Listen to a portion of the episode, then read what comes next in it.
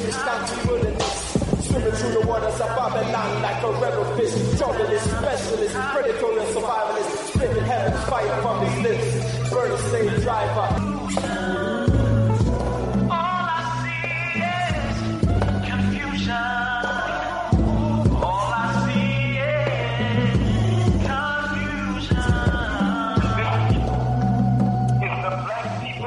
Welcome, welcome, listeners, to Time for an Awakening on Black Talk Radio Network, new media for the new millennia.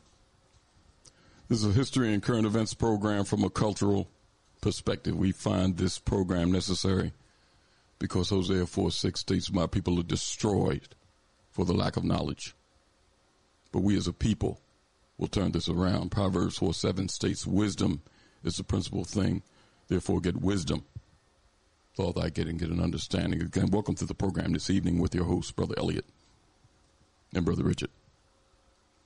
The number to reach us to get involved in the conversation this evening is 215 490 9832. That's 215 490 9832. We're streaming live audio at several locations. You can go to timeforanawakening.com which is the homepage, and catch the live stream at that location. You can go to www.blacktalkradionetwork.com forward slash time for an awakening. Again, that's www.blacktalkradionetwork.com forward slash time for an awakening, and the live audio is playing there also. You can go to abibitumi.com. That's A-B-I-B-I-T-U-M-I.com forward slash time for an awakening. They stream from Ghana and catch the live stream there, or you can download the TuneIn radio app to any of your devices. TuneIn is a free app. In that TuneIn search engine, just type in Time for an Awakening. There you'll see the icon, and you can stream the program live, even into your car if you had the Bluetooth capabilities or the auxiliary connection. Again, that's Time for an Awakening radio program with the live stream on the TuneIn app. Drop us an email at timeforanawakening at gmail.com. Again, that's time for an awakening at gmail.com. Time for an Awakening also has a fan page on Facebook. In that Facebook search engine, you can type in Time for an Awakening radio program.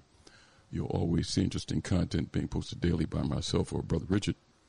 And do me a favor before you leave that page, just hit that like button. That's Time for an Awakening radio program with the fan page on Facebook, and Time for an Awakening Media is also there.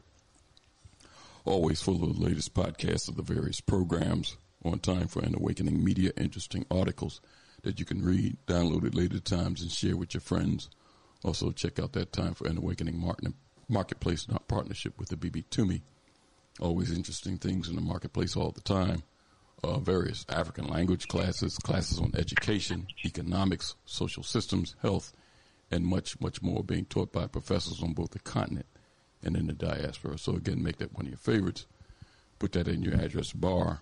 That's timeforanawakening.com timeforanawakening.com will take you straight to Time for an Awakening Media.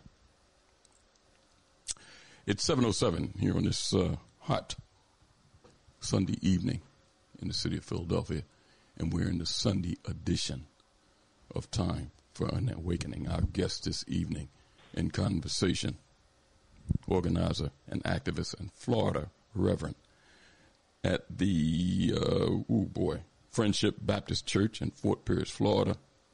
Kenneth A. Johnson will be joining us in discussion this evening. Over 200 black churches and congregations in Florida have chosen to start teaching black history in their places of worship. We'll talk about this with Reverend Johnson. And you can get involved in the conversation too by dialing 215 490 9832. That's 215 490 9832. We'll be right back to get the program started after a brief word from our sponsors. Mr. Moderator, our distinguished guests, brothers and sisters, our friends and, and our enemies.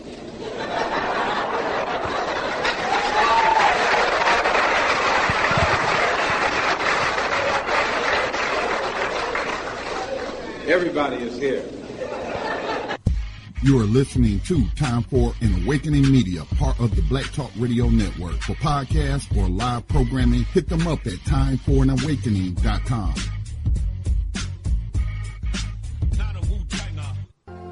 All Insurance Incorporated, an African American owned and operated insurance agency and business for over 20 years, located at 231 Southeastern Road in Glenside, PA, with other offices in Germantown and West Philadelphia. Call now for commercial insurance quotes, homeowners insurance quotes, automobile insurance quotes, notary and tax services, representing over 15 major A-rated insurance companies, offering a discount on all notary services if when you call in for a free quote. Call this number 2 215-885-2444. That number is 215-885-2444. 215-885-2444. All Insurance Incorporated.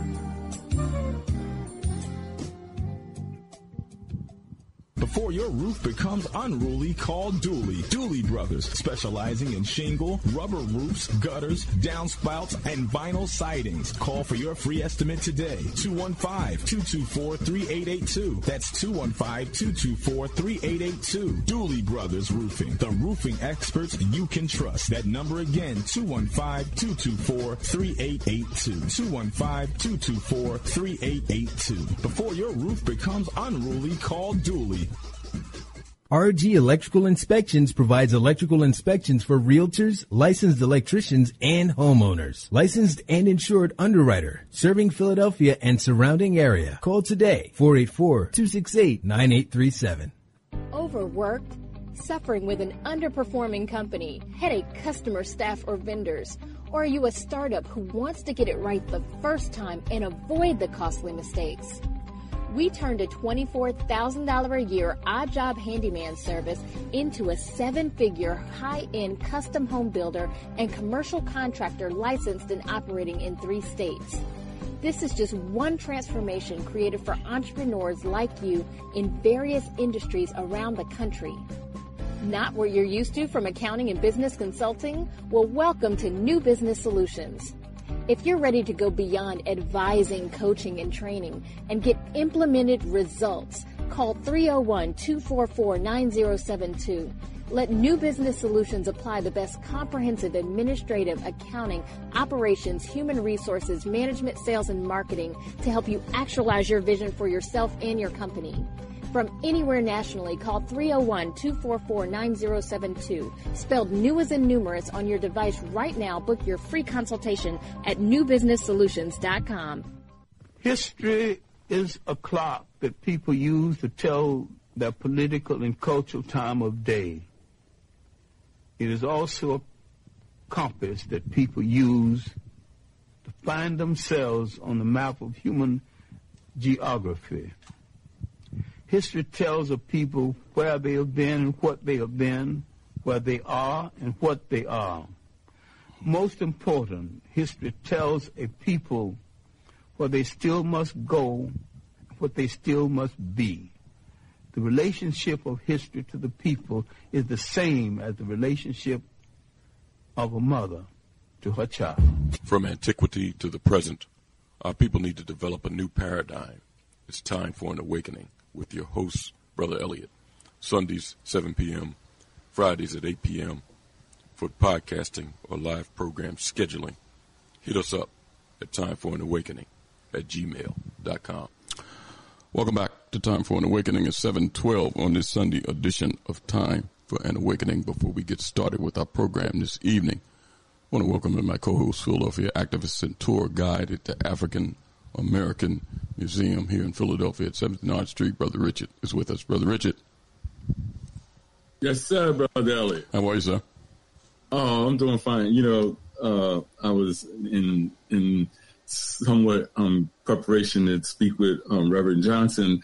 You know, maybe you know um, when you first uh, introduced the article to me, it was you know I became very excited. You know, um, you know in the work in the work we do, as far as um, taking ownership of our historical narrative and and educating you know our community in general is like something very uh, important you know from my vantage point.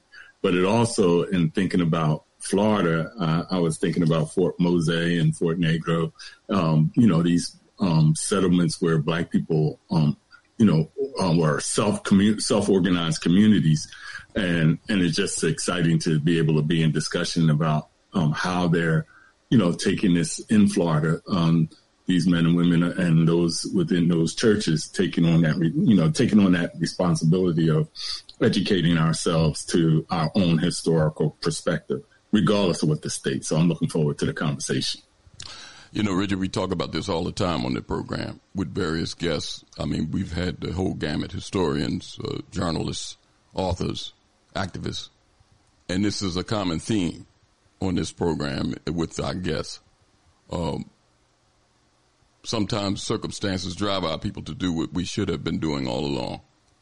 But whenever it happens, I'm happy that it's happening because it's going to make a huge difference. Not only with uh, the, the adults involved, but with our children. So I'm just happy to uh, to have our guest join us this evening in conversation. Before we bring him on, let me play for the listening audience uh, this clip that was uh, in the Florida media in reference to our guest. Let me see if I can get this here uh, queued up. Here it is.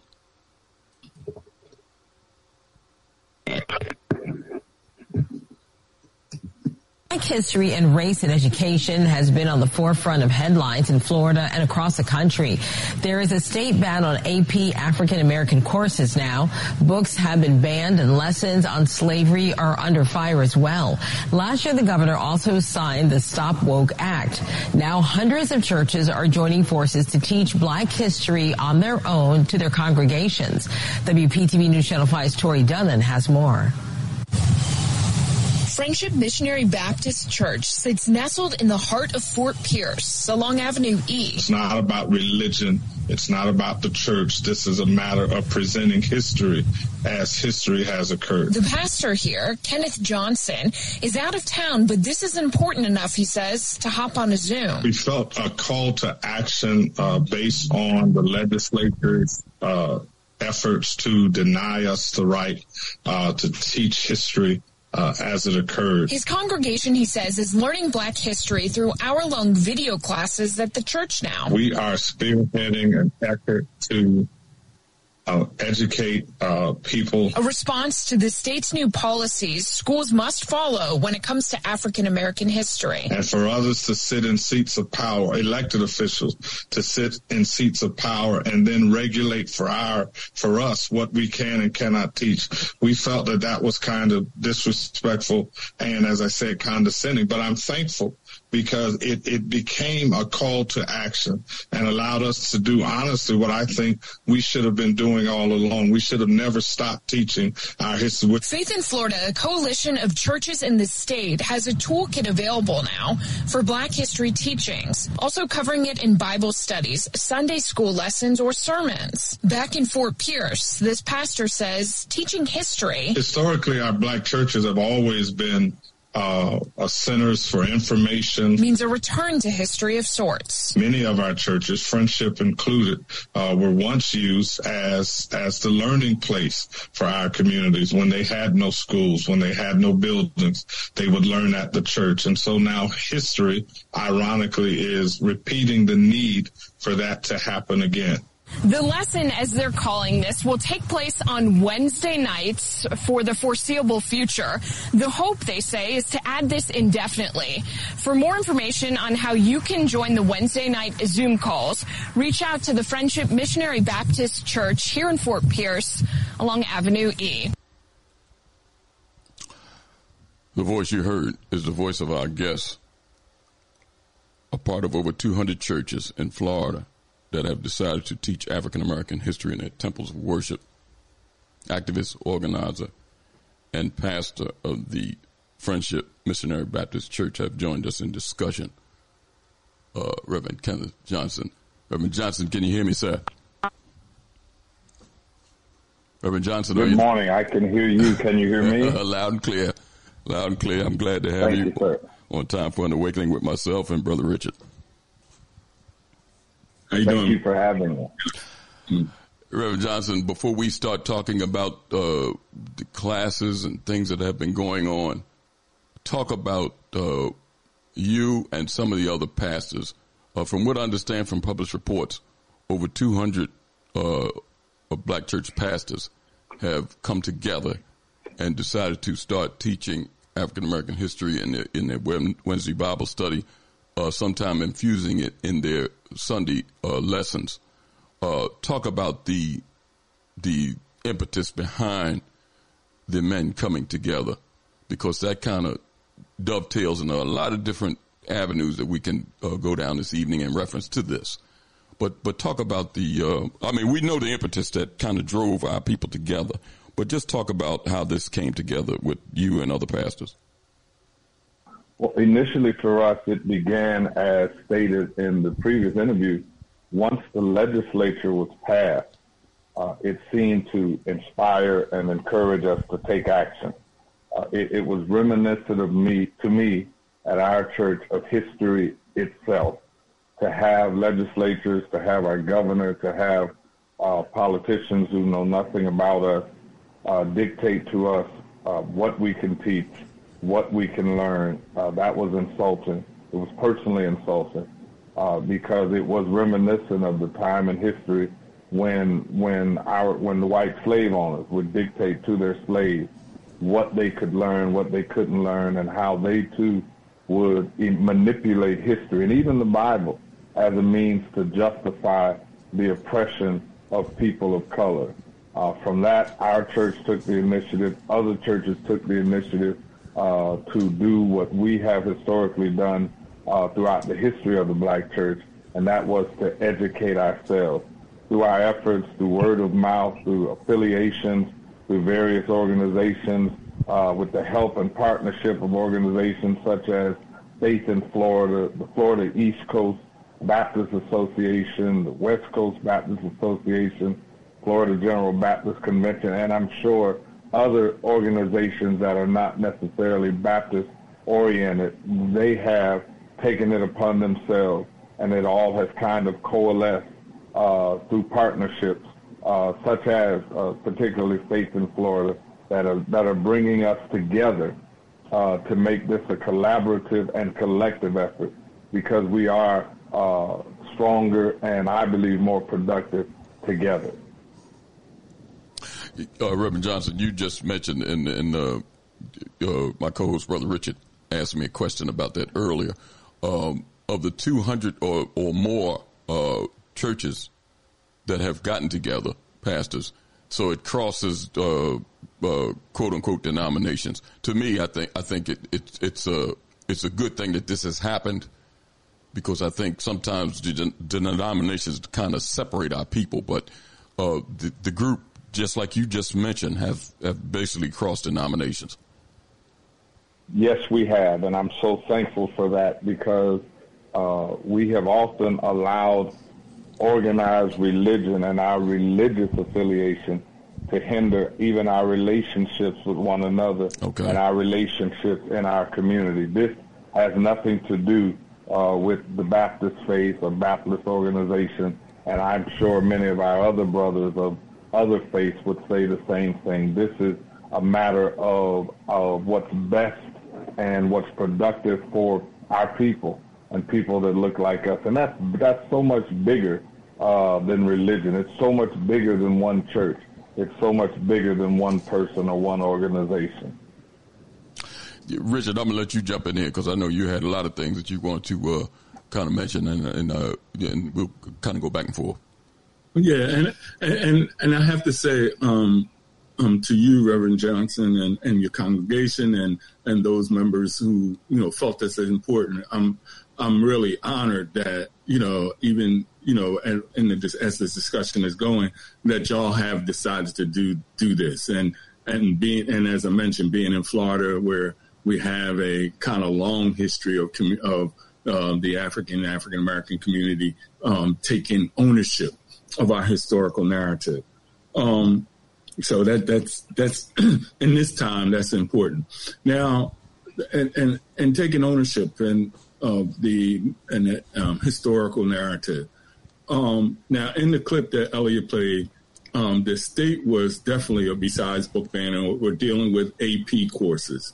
Um, are, are what what are y'all putting together? Is that for the community in general, or just a specific group of of you know students? I call scholars Um, or it, you know, yeah, is it for the community in general? These the the acclamation and dealing with Black history, or is it just for certain select students, um, maybe of grades or or of academic background? Our objective uh, initially and and generally is to reach uh, a wider audience. It's not directed or intended for just scholars. It's not intended for those on the college level. Our instructor, and we thank uh, God for him, is Dr. Richard Williams II, uh, who is a college professor, who is a uh, uh, uh has his doctorate in education. But in asking him, excuse me, to conduct this class for us, uh, we asked him, we let him know that we wanted it to reach any audience, for everyone, from the scholar uh, to those who were barely educated, to be able to gain knowledge uh, for, about our history. We've asked families to come together in, in being a part of the class, to sit down together as a family, grandparents, parents, three or two and three generations. And we were thankful that uh, in our first class, we actually had some families that were listening uh, together uh, to take the class. So our hope is that the class is broad enough, uh, yet informative enough that everyone will be able to gain some knowledge. But we want it to be clear, this is not, uh, a, even though we are biblically based institution, uh, we are not preaching or teaching Bible. We're not trying to persuade anyone to uh, our faith or our particular uh, faith tradition. We're simply trying to educate our people about the facts of history, not just our people. Let me be clear on that. Our class is open to anyone, anyone who desires to attend, as long as you are willing to uh, be mindful of, of what we're trying to do and not disrespect or disrupt what we're trying to do. Anyone is, is able or is invited to partake of our class but it's not about religion. We're not trying to teach someone the Baptist faith. We're trying to teach someone our history. You know, you know, um, Reverend Johnson, I'm also a member of a collective, and what we're focusing on is, you know, as you say, the kind of community based um, historical presentation. We're we're part of the museum, and we're focusing on Philadelphia, you know, specifically in trying to deal with the historical narrative um, of, of Black Philadelphia. Um, but you know, but I wanted to back up in something that um, you and Elliott, Elliott exchanged on. I'm interested in the dynamics after the you know the governor presented his you know edict and and and I take it individuals, uh, uh, ministers, um, and community members, you know, really um, took you know I say took offense to it. Um, I'm wondering how um, could you express how the dynamics of this intercommunication between different groups evolve for you from from your vantage point? How, how did like you you recognize that it was important, um, and those around you recognize it important. Um, was it just spontaneous and talking to others, or or was it something that you know decided to make a call or outreach? How did that conversation um, occur between the differences and recognize our history is, you know, being the unified glue for those who came together. How did that dynamics happen, if you can? Initially, uh, I believe it was, it began with individual recognition uh, of the need uh, for the effort. Uh, we did not initially uh, uh, step out to become a part of something. It, it, it was given to me uh, I believe by divine instruction that this was something we had to do, just as I'm sure it was given to other uh, pastors and, and, and religious leaders. And then after we uh, began to put out word of what we were trying to do, then we got word that others were doing the same thing. And then others got word that others were doing the same thing. And then eventually through the partnership and cooperation of organizations such as Faith in Florida, and then uh, other organizations because we began to find out that some of the churches within our affiliations were doing the same thing. And it kind of coalesced to come together uh, until we realized, hey, this this is this is a big thing. This is This is uh, uh, not to quote our president, former uh, vice president uh, Biden. This was a big, big deal. Uh, and if we could, we could make this happen. If we could kind of get on one accord, as we like to say, and, and ensure that this effort, we, we could really make a difference. Uh, so now it's coming together, and hopefully it will grow and grow even more to where it's not just a reactive thing. Uh, we respond, uh, we come together for a minute, we do a few interviews, we do a few photo ops, and then it just dies by the wayside. Mm. I hope that's not what this becomes. I hope that this is a continuous effort uh, to educate our children because we could take the rest of our natural lives and still not teach all of the history that we and our fathers and our ancestors before us have lived. I honestly believe that. You know, as it's doing to me and Elliott, you know, you know, I, like this, this is uh, this creates excitement. You know, um, Reverend Johnson for you know somebody um, like myself, um, and and I and I have to um, ask you, you know, the, this subjective question from a personal as this was uh, evolving and you you recognize it.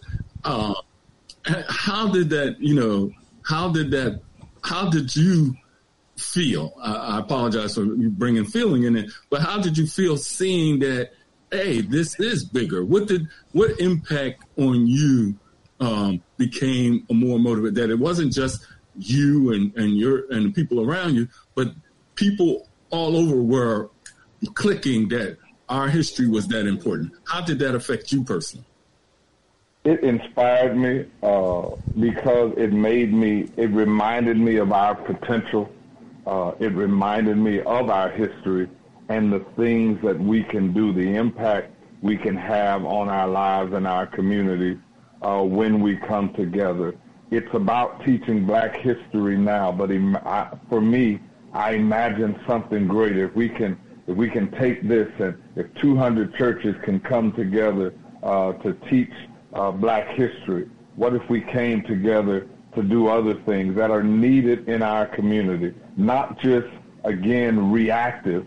Uh, I, I do believe, and, and, and, and I don't mean to, to uh, quote scripture, I don't mean to bring religion, but the scriptures quote us that all things work together for our good, and, and that which others intended for evil, God will still use it for our good. So someone intended for this to hurt us, uh, but I believe God is using it as a call to bring us together. I believe, and, and what inspired me, that if we can start with black history, imagine what else we could do.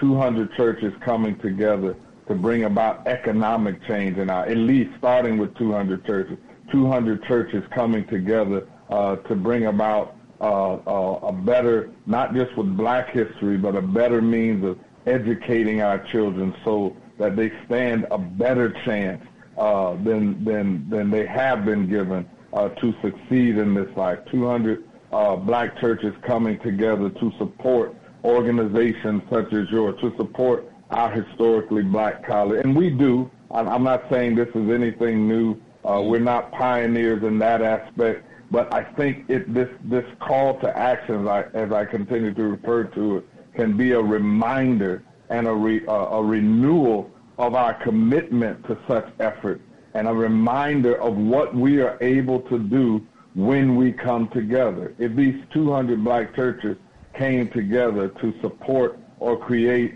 uh, a black-owned credit union or a black-owned financial institution, one thing could lead to another if we can sustain this momentum. There's no limit to what we can do. It's done in other communities, it's time that we, and it's been done in our communities uh, before. That's one reason why it was so important to me. It's so important to us to be reminded of, of the things that we've done uh, to to uh, uh, uh, support ourselves and to succeed in a nation and in a system whose intent was not for us to support ourselves, was not for us to succeed. We need to be reminded of that history, and that inspired me uh, it made me feel proud and thankful that we are able to come together uh, and do such a thing as this. And and, and and, and it is even in hearing, you know, once as I said, once Elliott Wood, the article to my attention and hearing this, and and I'm glad that you see, you know, the possible vision and the importance, you know, that history can be as a driving force, regardless of our difference, as a unifying force, because our history is is that unifying. We can't overlook that as a general. And I have to say, Elliott, I know Dr. Uh, Carter Woodson um, in this moment is very pleased um, to to hear this effort um, taking place. I mean, you know, um, you know, Reverend Johnson, you know, Dr. Woodson when he put out that Black History Bulletin, um, you know, the, you know that was the intent, right? For for us to use it to to be able to educate our our, our community. Um, you know, so uh, I'm glad I'm glad to hear that you're doing that. Which now here comes the Black History fact. Before I turn it back over to um, Elliott. Now in Florida, um, you had mentioned you know a period when this was done before. Um, do you are could you share a, a, a historical moment when um, Black Floridians were, you know, that you're aware of, were, you know, kind of at this moment where we are now um, in in Florida or in the area that you're in, or you know, in general? Is it is it some period um, that shows when um, Black people in Florida were utilizing their histories, doing educating ourselves, regardless, to our own historical narrative? I, I, acknowledge that I am not as well versed in the history of this particular area uh, as as others might be, but I am thankful that we have some in within our congregation who have been a part of that history, who have been a part of, of who are still living, who've been a part of the one-room schoolhouse, who've been a part of the only black institution, the only black high school, the only black this uh, in town and to see what that system, uh, which again was intended to hurt them, uh, it, it, it allowed them to grow stronger. It allowed them to be more focused because of the burden or the blessing that was placed on their shoulder. Uh, uh we have those. Our, our oldest mother uh, in our church is 90. Uh, she's 98 years old. Uh, she's uh, she was born into our church. Our church is celebrating its 100th anniversary, and, and she can identify uh, with the struggles of, of, of our people coming together. One of our lead servant of our deacon uh, ministry, he was a part of the Montgomery bus boycott, uh, and others in our church, in our congregation have have overcome these obstacles. They've overcome these hindrances and these setbacks uh, to remind us that it can be done. They still speak of the impact uh, that their educators in those schools, in those one-room schools, in those segregated schools had upon their life because they had no other alternative. They had no other plan or, or, or, or, no other, not many individuals that were actually trying to help them. of course, this is pre-integration. And, and so their, their testimonies, their uh, life stories are an inspiration to us Yes, we have integration. Yes, we have, but we can't lose sight of the fact of the church's historical presence in our community to organize, to educate, to inspire, to inform, and to equip those within our community. And and one thing, if I might revisit the earlier question, one thing that also inspired me was the church's opportunity to renew itself, to renew its place in our community where we were looked upon for that leadership. We were looked upon for that guidance, for that instruction. We've lost that place in our community. We've lost that, paper, that place in the hearts and minds of our community, but it's not too late. Granted, no church is perfect. Our church is not perfect. I'm not perfect. We've all made mistakes. We've all come short. Uh, but nevertheless, we don't have to be hindered by the past in order to have an impact on the present and the future. So now is an opportunity for us. Uh, I'm sorry, someone's at the door. Now is an opportunity for us to be able to renew our place in our community, and perhaps this initiative will lead to even greater things. Well, Elliott, this reminds me of the and the discussion we had about Tulsa and the elders, um, you know, the whole thing there. Um, I'm just excited. I listen. Uh, look, we're gonna take a brief break. Uh, Reverend Johnson, go answer your door. We'll take a brief break, and when we come back, we're gonna continue the discussion. You, did you hear me, Reverend Thank you, sir. Uh, yeah, yes, sir. yeah. We'll take you. we'll take a brief break, and then when we come back, we'll continue the discussion. You can get involved too by dialing 215-490-9832 with a question or comment in reference to what over 200 pastors have decided to come together and do in Florida. Again, uh, 215-490-9832, 215-490-9832. Time for an awakening. We'll be right back.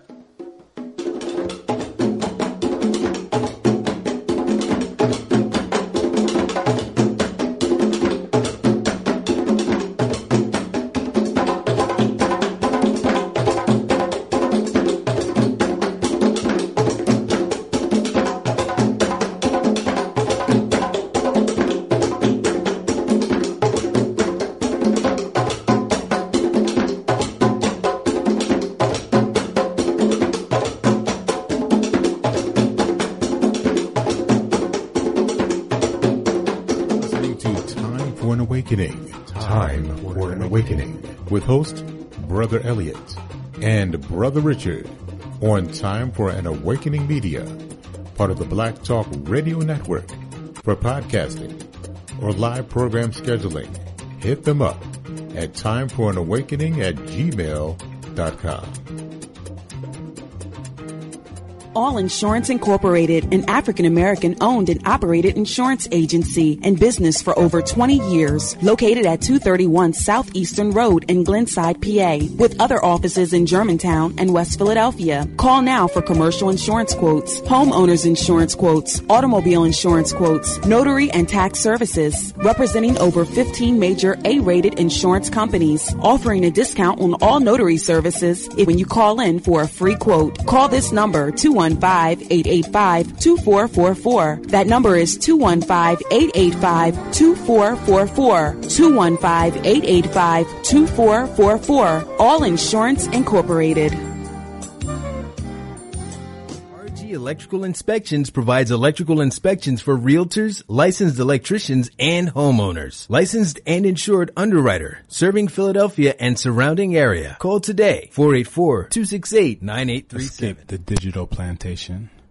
abibitumi.com, abibitumi.tv, abibitumitv.com, abibitumi.store are here for you. You are ready to be free of non-African social media. Don't run from danger, run to safety. abibitumi.com is here for you. You are ready to be free of digital plantations to control your own products. abibitumi.store is here for you. A B I B I T U M I. Black Power. A B I B I T U M I. The only word you need to know to join your global You black family, to join your interconnected Commit to You black communities. Escape the digital plantation now. abibitumi.com, abibitumi.tv, abibitumitv.com, abibitumi.store. We are here for you. Escape the digital in a plantation. new era, a new phase of the struggle, where we have moved from a struggle for decency, which characterized our struggle for 10 or 12 years, to a struggle for genuine equality. And this is where we are getting the resistance because there was never any intention uh, to go this far. People were reacting to Bull Connor and to Jim Clark rather than acting in good faith for the realization of genuine equality. Do you think white people in this country, and I'm talking about non segregationists, people devoid or thinking they're devoid of racism, do you have any idea of what they want the Negro to be in America? I think the vast majority of white Americans uh, will go but so far. It's a kind of installment plan for equality. And uh, they are always looking for an excuse uh, to go but so far. and know that this problem needs to be solved and we can't keep relegating it to generation after generation because a few of us got a little money, a few of us got positions, a few of us have wealth, while the masses of our people are going steadily down. No one man can rise above the condition of his people. See, brother said responsibility. Is it is it that we should let them take responsibility to do for us or should we pool the knowledge that's at the table, the power that's in our community, the wealth that's in our community to change the harsh reality of black life in America.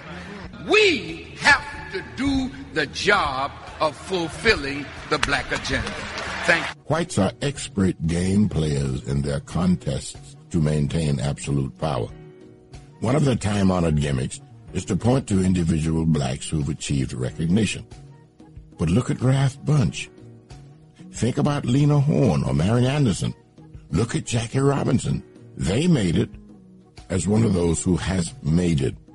I would like to be thought of as an inspiration to our young, but I don't want them lied to. Name them for me. The examples of blacks who made it. For virtually everyone you name, I can give you a sordid piece of factual information on how they have been mistreated, humiliated. Not being able to fight back is a form of severe punishment. I come here tonight and plead with you. Believe in yourself and believe that you're somebody. As I said to the group last night, nobody else can do this for us. No document can do this for us. No Lincolnian Emancipation Proclamation can do this for us. No Kennysonian or Johnsonian Civil Rights Bill can do this for us. If the Negro is to be free, he must move down into the inner resources of his own soul and sign with the pen and ink of self-assertive manhood his own Emancipation Proclamation.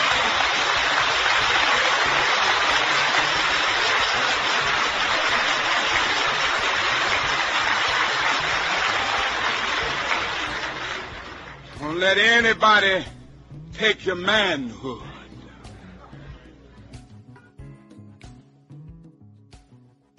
An Awakening is a proud part of the Black Talk Radio Network, the number one independent black digital and podcasting platform. It's coming. Mississippi Black Liberation Movement Elmer Geronimo Pratt Gun Club presents the 7th Annual Black Liberation Movement Building Power Summit 2023. Building Power Summit, Free the Land, Undivide, and Reclaim, September 15th to the 17th, Jackson, Mississippi at the historic Black Tougaloo College. Portions of the conference to be aired on Time for an Awakening Media, Black Talk Radio Network calling all serious black power organizations, revolutionaries, organizers to attend this divine experience. For more information, contact Brother Patrick Lumumba, 662-560-5434. Sister Crystal Denise, 405-361-4751. And Brother Nick Bezel, 512-364-0050. That's the 7th Annual Black Liberation Movement Building Power Summit 2023. Time for an Awakening is a proud part of the Black Talk Radio Network, the number one independent black digital and podcasting platform. Welcome back to Time for an Awakening. It's 748 on this Sunday edition of Time for an Awakening. Our guest this evening in conversation, activist, organizer, and Florida pastor of the Friendship Baptist Church in Fort Pierce, Florida. Reverend Kenneth A. Johnson is with us this evening in discussion. Over 200 black churches and congregations in Florida have chosen to teach black history in their places of worship. We're talking to Reverend Johnson about this, and you can join the conversation by dialing 215 490 9832. That's 215 490 9832. Reverend Johnson, you back? Good morning. Yes, sir. Okay. Uh, listen, Reverend Johnson, you know, I, am just sitting here listening when you're talking with Richard and, uh, and going through some of the things that Richard, uh, uh was putting forth and, and listening to your responses. Uh, you know, it's, it's not really much that I can add listening to what you're saying. Um, but uh, let me say this because it, I, I don't want to take the conversation into a different area but I think it has to be discussed. The you mentioned before that uh, the different uh, denominations have come together to do this, uh, knowing that a lot of our people, some of our people don't have a church affiliation. Some of our people are Muslim. Some of our people are Hebrew. Have any of the other uh, religious organizations reached out to get involved in this? uh, with uh, some of the churches? Because this effort is fairly new, and and perhaps uh, it's taken a while to develop. Uh, we have received calls from others who who are who would like to support our effort, uh, who would like to, uh, in various ways, participate in our effort. we can't we have heard from others in, in other denominations okay. uh, personally as our church. But I think that's more so because our name was mentioned probably earlier in the article than anyone else. And, and if I may, let me say to this, I'm thankful. Uh, the sister did a wonderful job uh, with the article. I want to thank the other, uh, the local TV station that did article. We are by no means the only, the first and foremost in this effort. Any pastor, any leader that's participating in this effort, uh, they deserve uh, as much attention and as many accolades as, as friendship and I do. In fact, they might even do a better job of representation than I would. So all of them are, are, are leaders in their own right, and we certainly uh, thank God and salute each and every one of those 200 plus pastors uh, that have stepped out on faith to do this. Because to do this is not only a benefit to the people that we serve in our community, but it's all it can also be a burden, and that's why we have to be able to to do this together because we live. And I know this isn't a direct answer to your question, but I hope I'm okay. We live in a state, in particular, that has some very uh, vindictive leadership uh, they tend to take things more personal uh, than others. And, and, and I've even informed the church today that all of this positive notoriety that we're receiving uh, because of our efforts in black history, everyone is not going to be happy with that. Everyone is not going to support that. And so we have to be mindful of the efforts of others to diminish or dismiss or, or in other words, uh, to distract us from what we're trying to do. And so we ought to be able to come together, regardless of religious affiliation, reach out to one another and see how we can make this a more cohesive effort uh, because I do believe, again, that together we are stronger. Our history has proven that. Uh, Reverend Johnson, uh, uh, Richard asked you earlier about the, the AP courses, but um, from what I understand, because one of the other pastors involved and I saw a news clip with him, and uh, his name escapes me, and I'm I'm sorry for that. Uh, was a former teacher that is also a pastor that had quit uh, the, the, teaching in the schools because of this. The AP course is a different thing. That's supposedly in college campuses and in college curriculum, but the other courses that have been rewritten for high school and other schools and books being banned is on another level. So all of these things, you know, because a lot of our people that are not in Florida, they keep hearing about the news about the AP course and they kind of uh, disregard looking at other areas. But in Florida, they're not only talking about these AP college courses, they're talking about high school and junior high, if you still have it uh, there in Florida, and, and uh, books being banned that, that are used in school settings. Am I right? Yes what is happening, uh, to my knowledge, in the state of Florida is the content of the courses is being dictated, mandated, and even manipulated by state officials. The AP courses are generally courses that you can take in high school uh, and through, uh, they're like independent courses that you take, and completion of these courses will give you college credits even before you graduate. But what is taking place in Florida is not only are they mandating what can be taught in those courses, but they're shifting uh, the conversation. They're, they're, they're shifting the dynamic in what can be taught on all levels. Apparently, it, it is not favorable to teach about the the the uh, the negative aspect of what has happened to people of color uh, in this nation. That's not a popular subject, uh, and and I stated to the the uh, it wasn't printed in the article, but one thing we believe about history is history uh, is just history. It should be based on facts, good, bad, or ugly. Uh, history shouldn't be pro-black.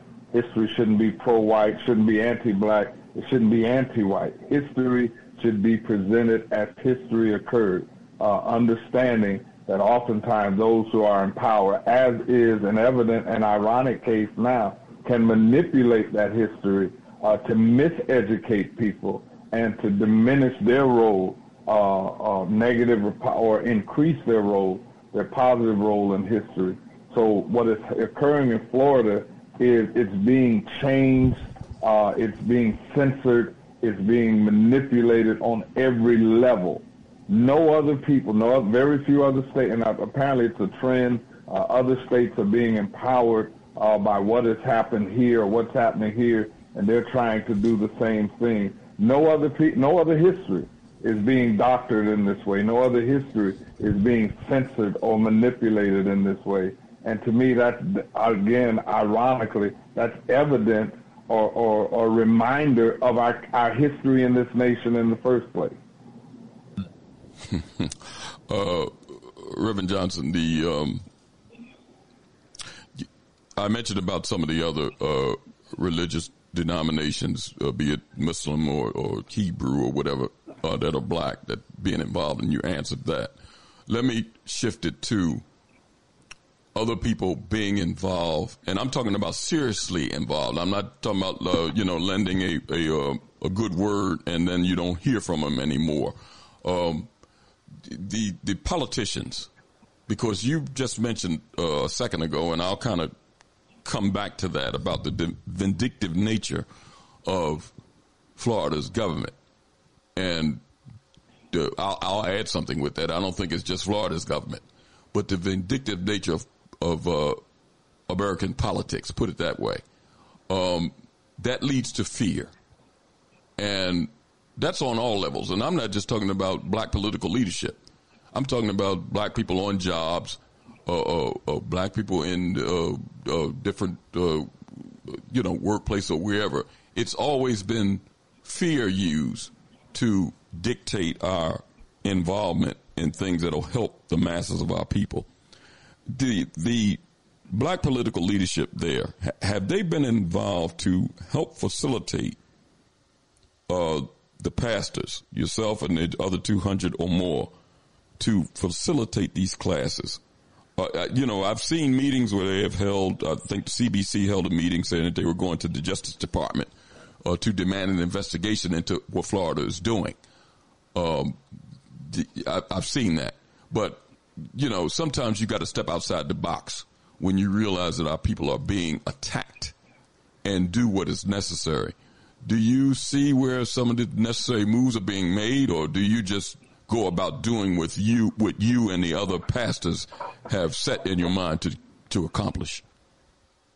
To my knowledge, again, because this began as uh, perhaps uh, I don't want to mislabel it as a grassroots campaign, individual campaign. Uh, it is just now getting gaining the momentum and publicity that is needed uh, to bring attention from others to find out what roles they can play in this. Uh, started out as individual churches, some organizations, and I, I keep calling their name because they've been instrumental in this and even putting together a toolkit that the churches can use to assist them in teaching this Black History class. Faith in Florida, uh, they've gotten involved, and because we're gaining momentum and uh, notoriety, others are becoming involved. Uh, we, uh, to my knowledge, we have not yet received.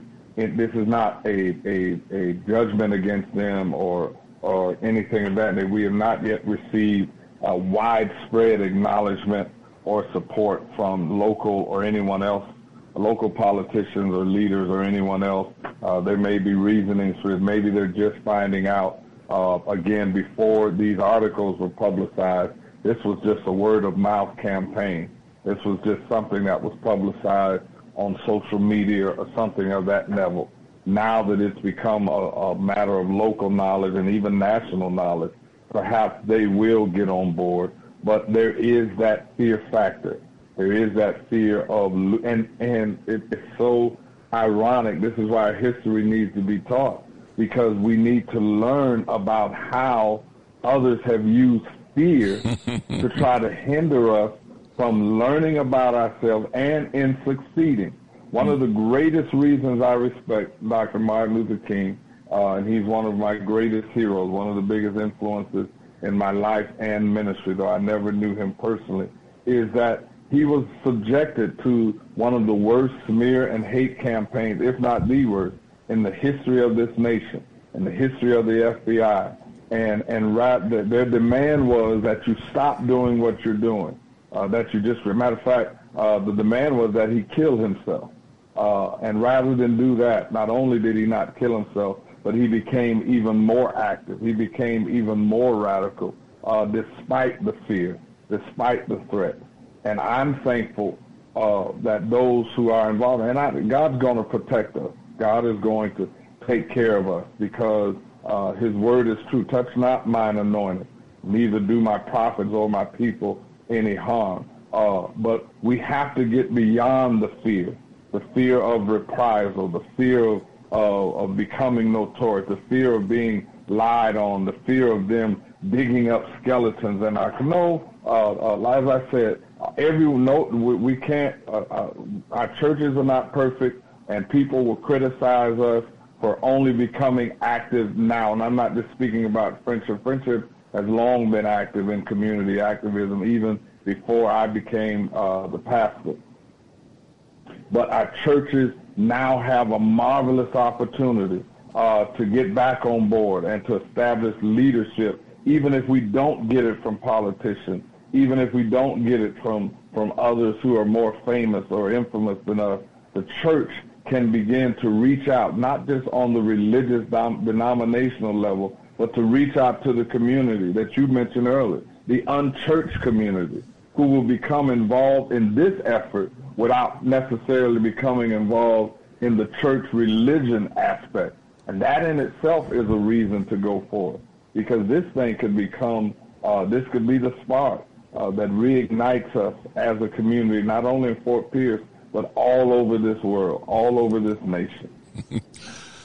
Richard, Richard, Richard, uh, listen, he, uh, a lot of my questions he already answers when he starts talking. Richard, I can't. I, I don't. I'm almost losing bullets.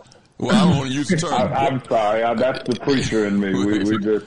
We, no, no. I'm sorry. No, this is this is this is this is needed. This conversation needed. Go ahead, Richard.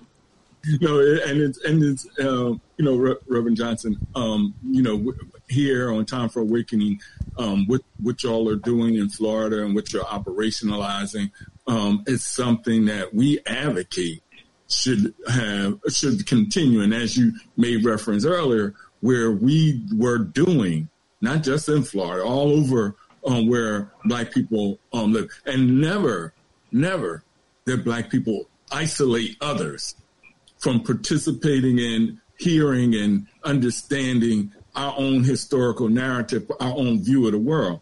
But one thing that in this moment, I wanted to know um, it's two things, if y'all don't mind. I wanted to know if you, um, outside, recognizing what's going on in the state of Florida, recognizing what this, the, you know, the stimulus of this um, occurred for um, you and, and the others, um, you know, um, pastors and, and, and members. I, I, heard you mention um, Dr. Richard Williams, you know, who find that this is an important effort to be, you know, to be a part of.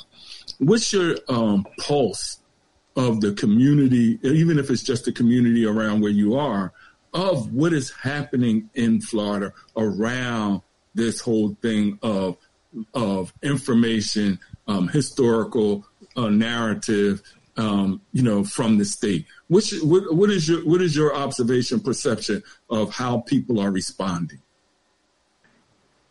I, uh, I have uh, observed personally and generally, first of all, that we're not surprised uh, as a people uh, because it's nothing new. The scripture says there's nothing new under the sun, but we've seen it all before. Uh, throughout our history, uh, there's always been efforts such as these to to undermine us, to hold us back, to hinder our efforts. I see the people are frustrated and I believe that they're looking for voices. They're looking for direction. They're looking for leadership to come together. Uh, uh, uh, just in other movements, even recent movements that we've had, such as Black Lives Matter and, and the Me Too movements and other things like that. People are looking for uh, reasons to believe. They're looking, they're not satisfied. Uh, they feel disrespected. But one thing that Dr. King often said, some have been gifted and have been have been put in position to articulate the longings of the people, to say the things that the masses may not be able to say.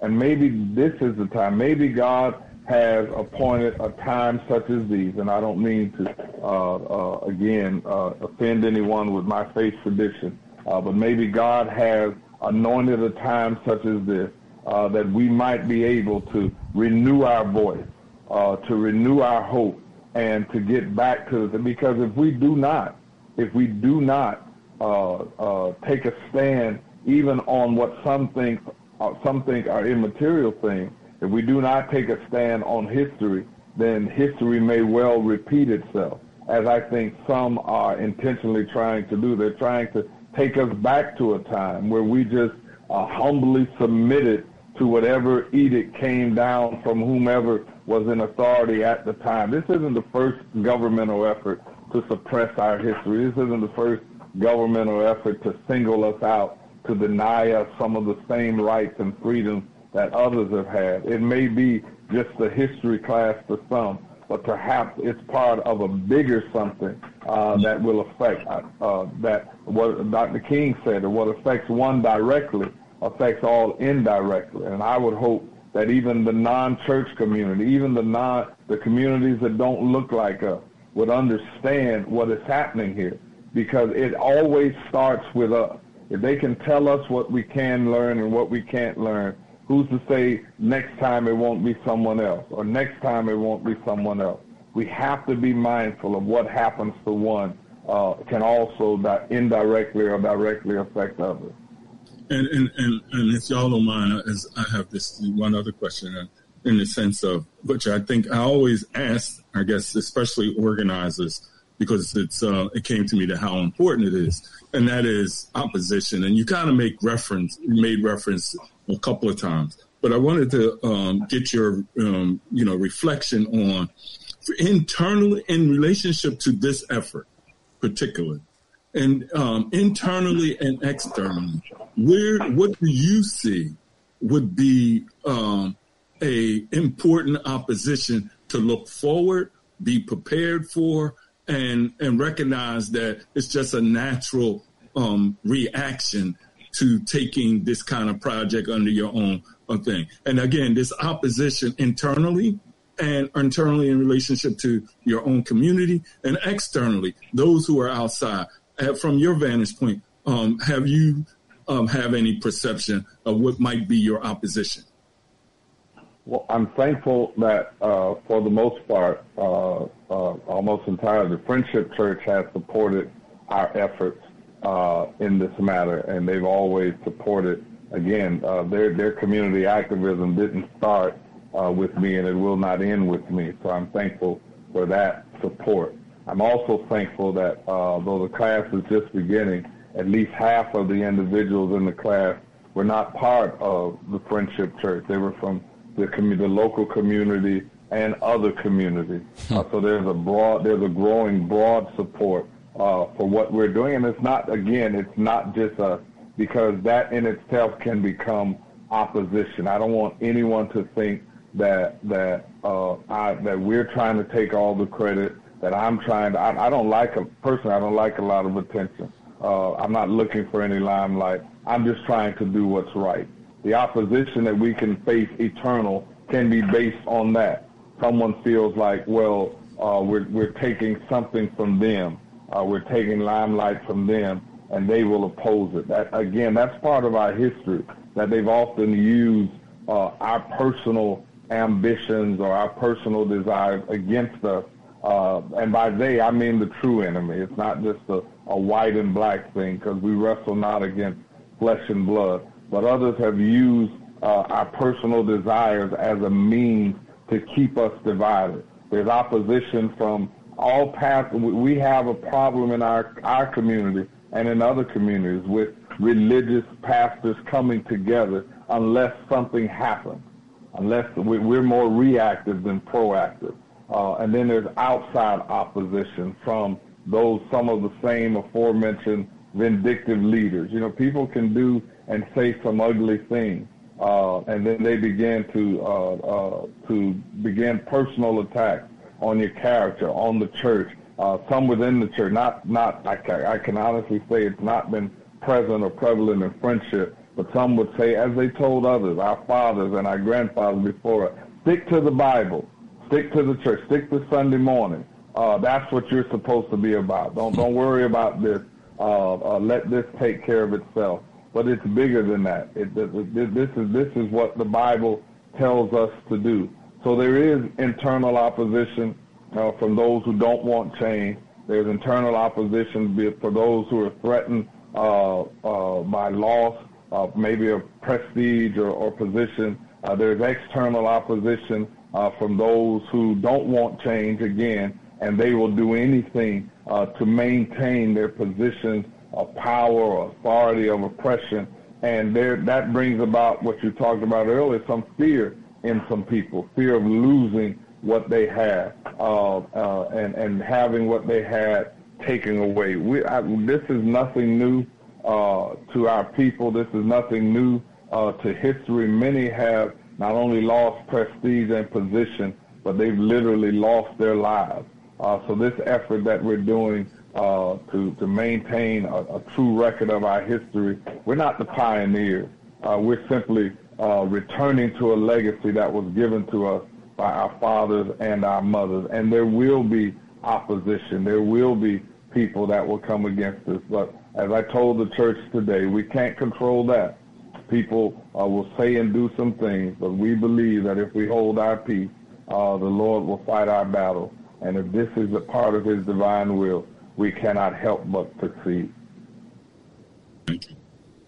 We're going to take another brief break, and when we come back, we're going to go to the phones because there's some folks here that uh, probably got questions or comments or just want to uh, uh, add some things that they, they want to say, and, and we'll get right to them. We're going to take a brief break. When we come back, you can join the discussion by dialing 215 490 9832.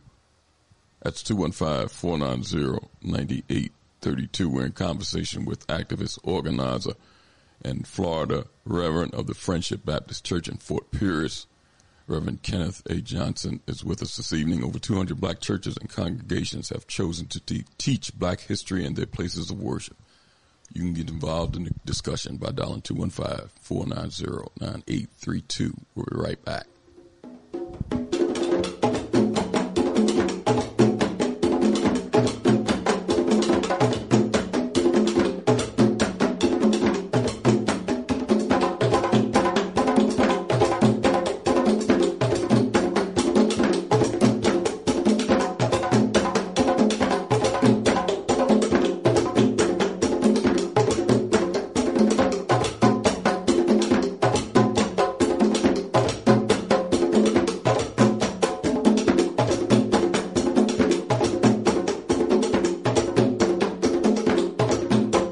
Listening to Time for an Awakening. Time for an Awakening with host Brother Elliott and Brother Richard on Time for an Awakening Media, part of the Black Talk Radio Network for podcasting.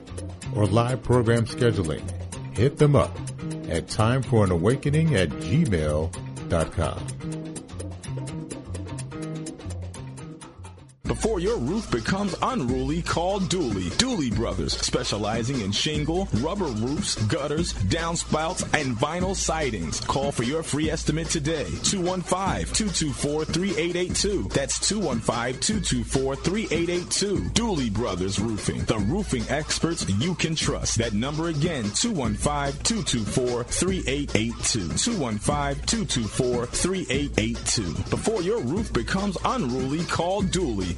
RG Electrical Inspections provides electrical inspections for realtors, licensed electricians, and homeowners. Licensed and insured underwriter, serving Philadelphia and surrounding area. Call today, 484-268-9837.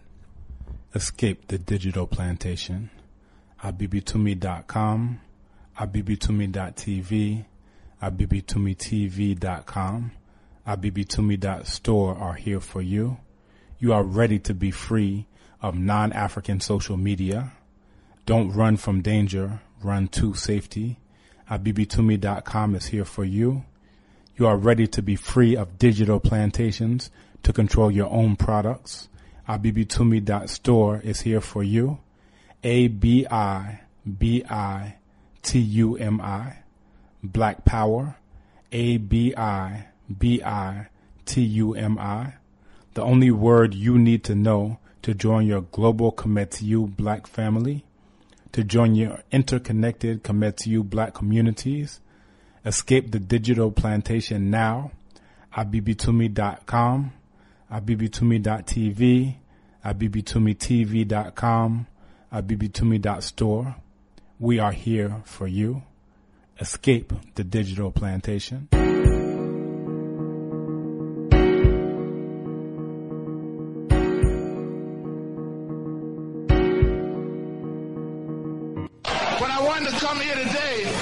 You know that some of us are not afraid. That even though we may be elected, we'll say what's on our mind. But we must understand that we're freedom fighters first. And then all the other things come next. That I'm a black man first and then a state representative. I don't confuse the two.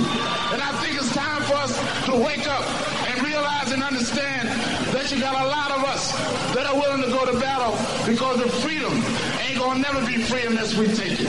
There's too many of us sitting around that gonna come to us on some damn silver platter. Wake up, you fools, and understand this man has no respect for you. None. None whatsoever.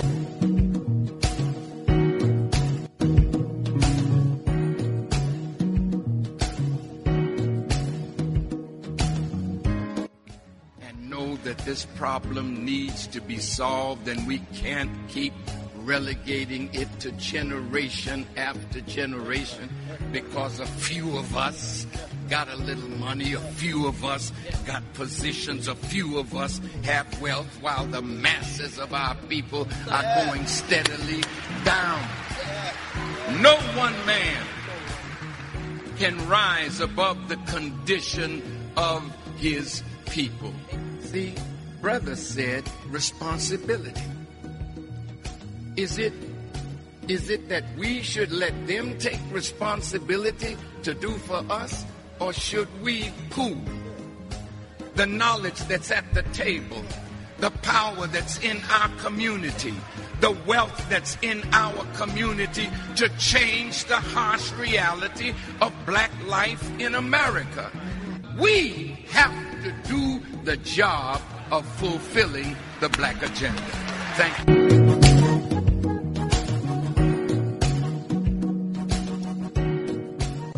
Because of the kinds of victories that were won by the Southern Freedom Movement, uh, black people occupy far more establishment positions than they did back in my day in the in the 1960s. So in a sense, you also have a struggle with with with a kind of black establishment that has a vested interest in the status quo.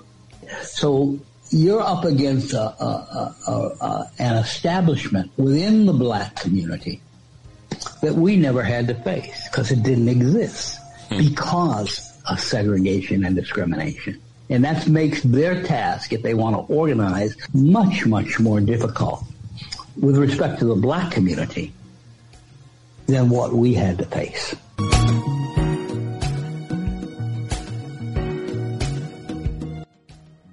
Today our people can see that we're faced with a government conspiracy.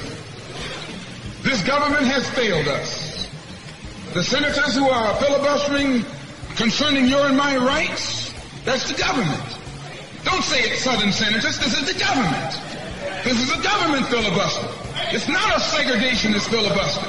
It's a government filibuster. Any kind of activity that takes place on the floor of the Congress or the Senate, that's the government. This government has failed us. The government itself has failed us. And the white liberals who have been posing as our friends have failed us. And once we see that all these other sources to which we've turned have failed, we stop turning to them and turn to ourselves. We need a self-help program. A do it, a do it yourself philosophy. A do it right now philosophy. Uh, it's already too late philosophy. This is what you and I need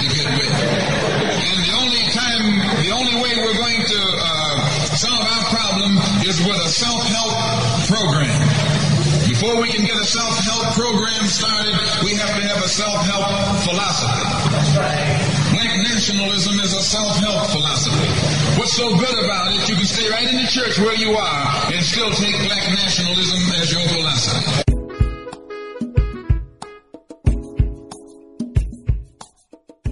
Time for an Awakening is a proud part of the Black Talk Radio Network, the number one independent black digital and podcasting platform. Welcome back to Time for an Awakening. It's 820 on this Sunday edition of Time for an Awakening. Our guest this evening in conversation, activist, organizer, and Florida Reverend of the Friend, Friendship Baptist Church in Fort Pierce, Florida. Reverend Kenneth Johnson is with us. Over 200 black churches and congregations in Florida have, have chosen to teach black history in their places of worship. Reverend Johnson is one of them involved in the 200. Uh, and you can get involved in this conversation too by dialing 215-490-9832. That's 215-490-9832.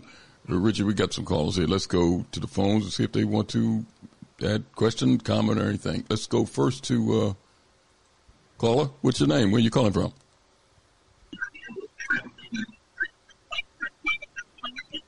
Caller, you there? let's uh, let's let's move on. Let's go to um, Sebastian, Florida. Caller. Are you there? Uh, okay. Uh, let's go over here. That's uh, a caller from Fort Pierce. Caller, what's your name? Where you calling from? Well, you calling from Fort Pierce. Well, what's your name? Oh, a little stage fright with some, some of the callers here. Let's go over to 904. 904. Caller, what's your name?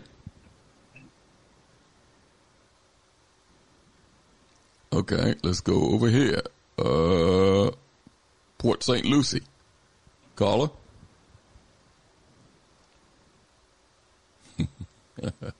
let's go to another one. Let's in another one in Fort Pierce. Caller, what's your name? Your line is open. Okay, let's go. Let's go here to Philadelphia. It was Caller? Yes, I am. Good evening, Brother Elliott. Yes, sir.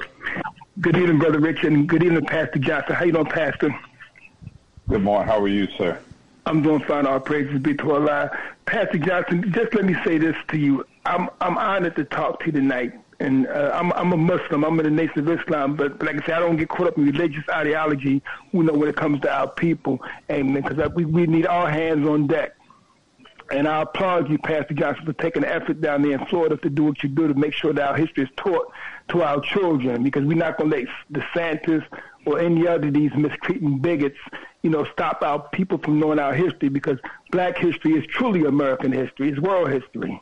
So I applaud you for taking effort. And, and matter of fact, I was telling the host of the show that I'm going to, um, you know, reach out to some of the brothers and sisters within the Nation of Islam to open up the mosque because we need all hands on deck. We need to open up the mosque the churches, the synagogues, anywhere where our people are at, Pastor Johnson, to make sure our people, our children especially, are taught our history and everything. So what you're doing down there is, is, is admirable, and I applaud you for doing it because, like you say, uh, I do believe the Creator is going to protect us as we move forward. We know we're going to come into attacks and, and all kinds of, you know, if you got vindictive racists and you got handkerchief head Negroes that want to side with the white man against us, our people. So you can expect that, but we're going to prevail, Pastor Johnson. And I just want to give you a word of encouragement. Keep doing what you're doing and, and stand strong and stuff because we're going to win this battle. You know, I mean, we're going to definitely win this battle. So, I, so I applaud you, Pastor Johnson. Thank you, my brother. God bless you as well. You, you're more than welcome, sir. And again, like I said, I'll, I'll sit back and I'll listen to the rest of the show. And uh, and, I, and and as an aside, Elliott, this may not seem important, but uh, you know, as you know, as, as you know, we're on the eve of 9/11, which is tomorrow, the 22 year anniversary. It's just amazing with all this going on in this country, Pastor Johnson and brother Elliott Richard. You know, with our people being still, with, with black people going to a dollar store in Jacksonville, being shot down by a white racist. Uh, um, uh, uh, what happened with that bigot up in Buffalo the other year. We shot out people in the store, the church in Charleston, South Carolina, and how they mistreat black people as a whole in this country. But they always want to use our for symbolism. I'm just, I just turned on the game, Pastor Johnson. They just had Queen Latifah singing the national anthem. I mean, I always like to use our people for these photo ops, for this symbolism that don't mean nothing. So her singing the national anthem, what the hell they got to do with our people catching hell? And, and by the way, that song is it's a racist song, and I don't even like the song anyway. But my point is that they always want to use our black entertainers to, to, to push this propaganda. See, singing the national anthem while in that same state of New York and the state of New Jersey and stuff, our people getting mistreated by the police and everybody else, but you got a, a black woman singing the national anthem. Here we go again. That's all I want to say, Pastor. Thanks, Ellen Richard. Put me on mute and I'll listen to the rest of the show. Thanks for your contribution. You're welcome. Thank you, sir. You're welcome. Let's go to uh, Phoenix. Phoenix, Arizona. Phoenix? Ah, yes. Good evening, Brother Elliott and Brother Richard, and good evening to Pastor Johnson, Brother Marcus here. How are you, sir? I'm doing great.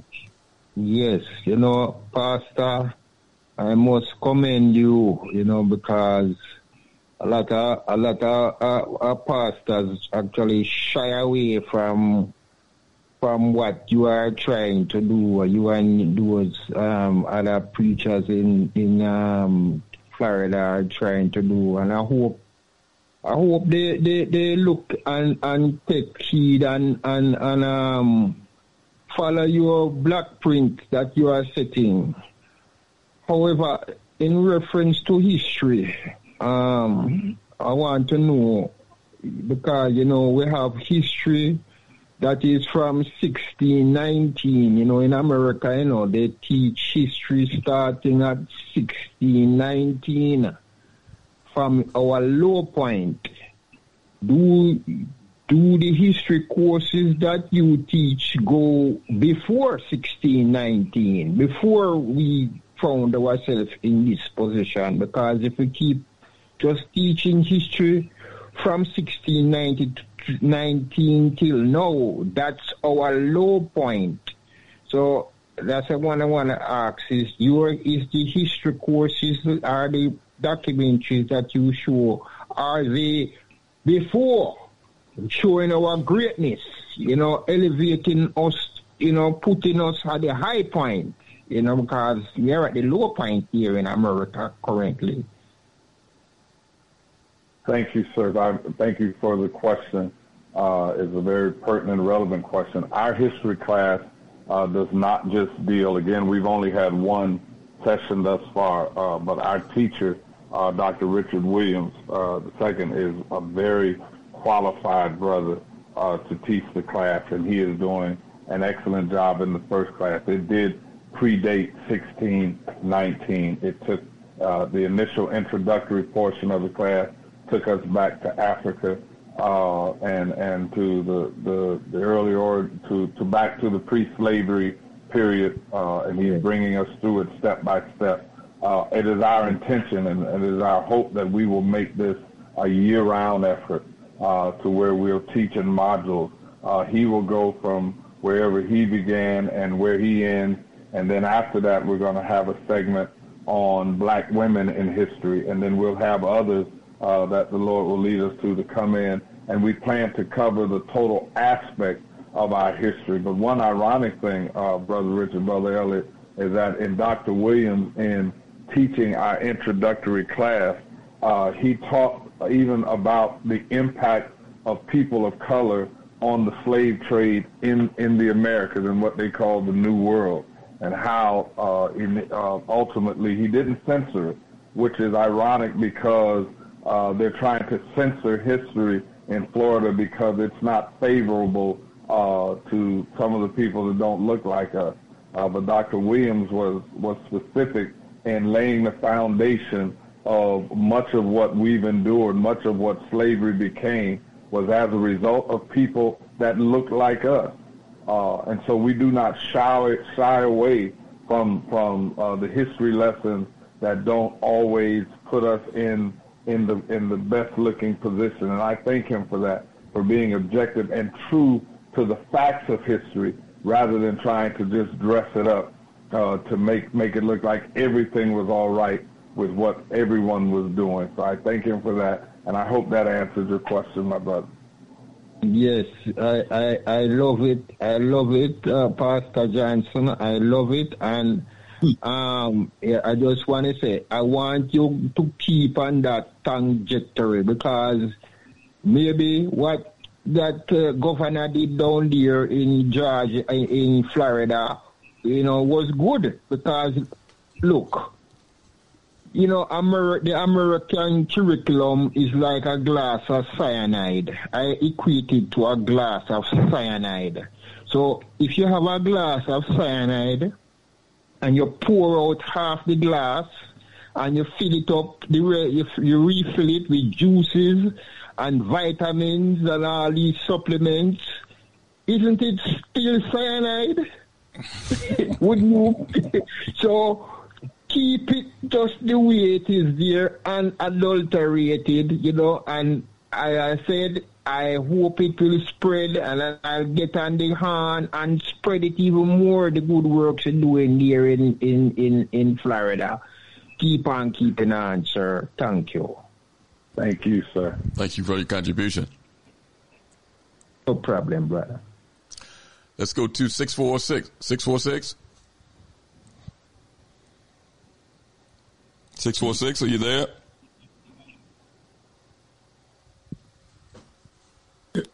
Six four six. Let's put them back on hold. Uh, you know, if, if I can, Go ahead, um, add, um, Pastor Johnson. You know, uh, as we were continuing this dialogue, and and and I'm not looking for you. You know, and I and I well, let me back up. I appreciate the um, point that you're making in relationship to the other um, um, um, pastors and and church affiliations that um, taken on this effort, um, you know, independently and now possibly with communication, some coordinated effort. That to you know to make it that it isn't just a one man one church one institution kind of thing. I appreciate you you know constantly reemphasizing that um and and that you know even with us it's it's just the point that became aware of the information that we were able to recognize that it was even going on even if it is the first class it's the vision and the and the aspiration that's um what is so compelling what the thought came to me was, um, how do you? And this is speculative.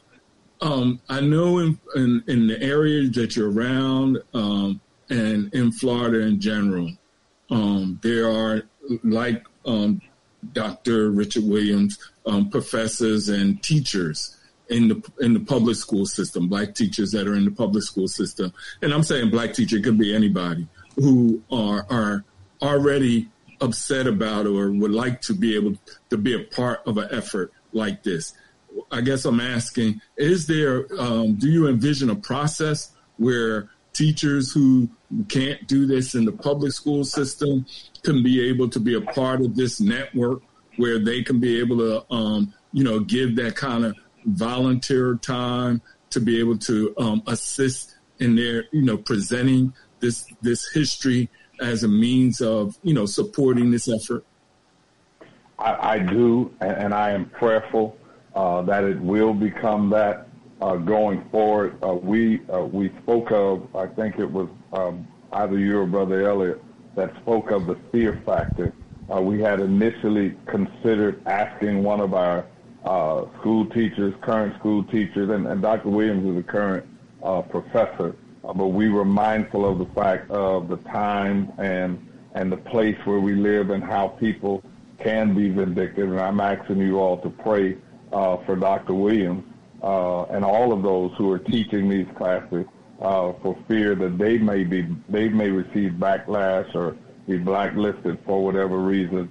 But we were mindful of putting people in compromising positions uh, to do something uh, that might jeopardize their position uh, because we, we were not in a position uh, to necessary to pay someone uh, to do these courses. Dr. Williams, he's, he, he's not charging us to teach these classes, so he is more than qualified to teach these classes on, in the university setting. Uh, but we were mindful of not putting people in positions to allow them to suffer repercussions, uh, undue repercussions that we could not uh, uh, uh, help them with should that occur. But going forward, we would be open, and I'm sure all of the pastors would be open to having a network of teachers that we could teach these things in components because we have educators that are expert in certain areas uh, uh, and, and certain, then they can teach uh, a module in their area. My, my daughter, who I'm very proud of, I'm not going to call her name, uh, but she's a graduate of the Howard University uh, master's degree from Bowie State University. She's going to teach our next module on black women in history. Perhaps we might have others who, who, who in their areas of expertise will be able to come on board and help us in that regard. And these and these um, sessions modules are um, are done physically as far as people attending, and also virtually as far as I heard. I think I heard you say Zoom. Are they done? Is it um, simultaneous or at this point right now?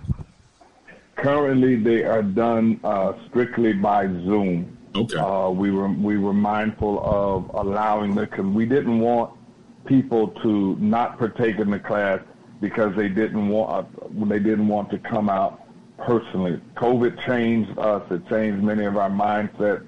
We wanted to maximize our audience, but it is our intention to record uh, these sessions, and we're going to offer them, especially we're going to begin showing them uh, to our senior saint ministry uh, so that they can partake because many of them are not uh, Zoom savvy or tech savvy, uh, so they may not be able to participate by Zoom. But the lessons are so important, we'll be able to play them back uh, and allow allow them to receive the same knowledge that others are receiving. Going forward, we hope to be able to present uh, in-person and virtual classes as well, while still allowing teachers to bless us with their knowledge from all over, all over the country, and perhaps one day all over the world.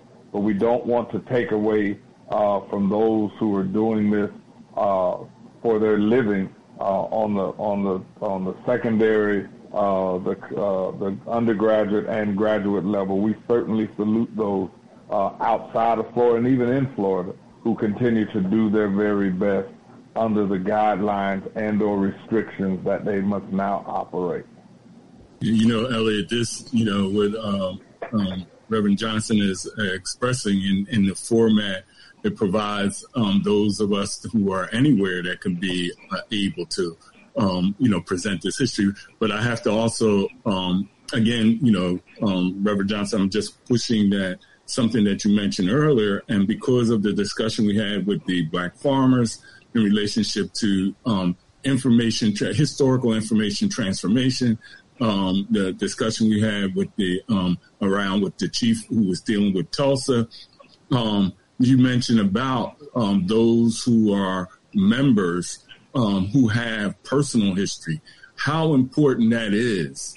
I'm just emphasizing to capture that those those stories, those memories. Um, that that's very important um, and, and, very specific.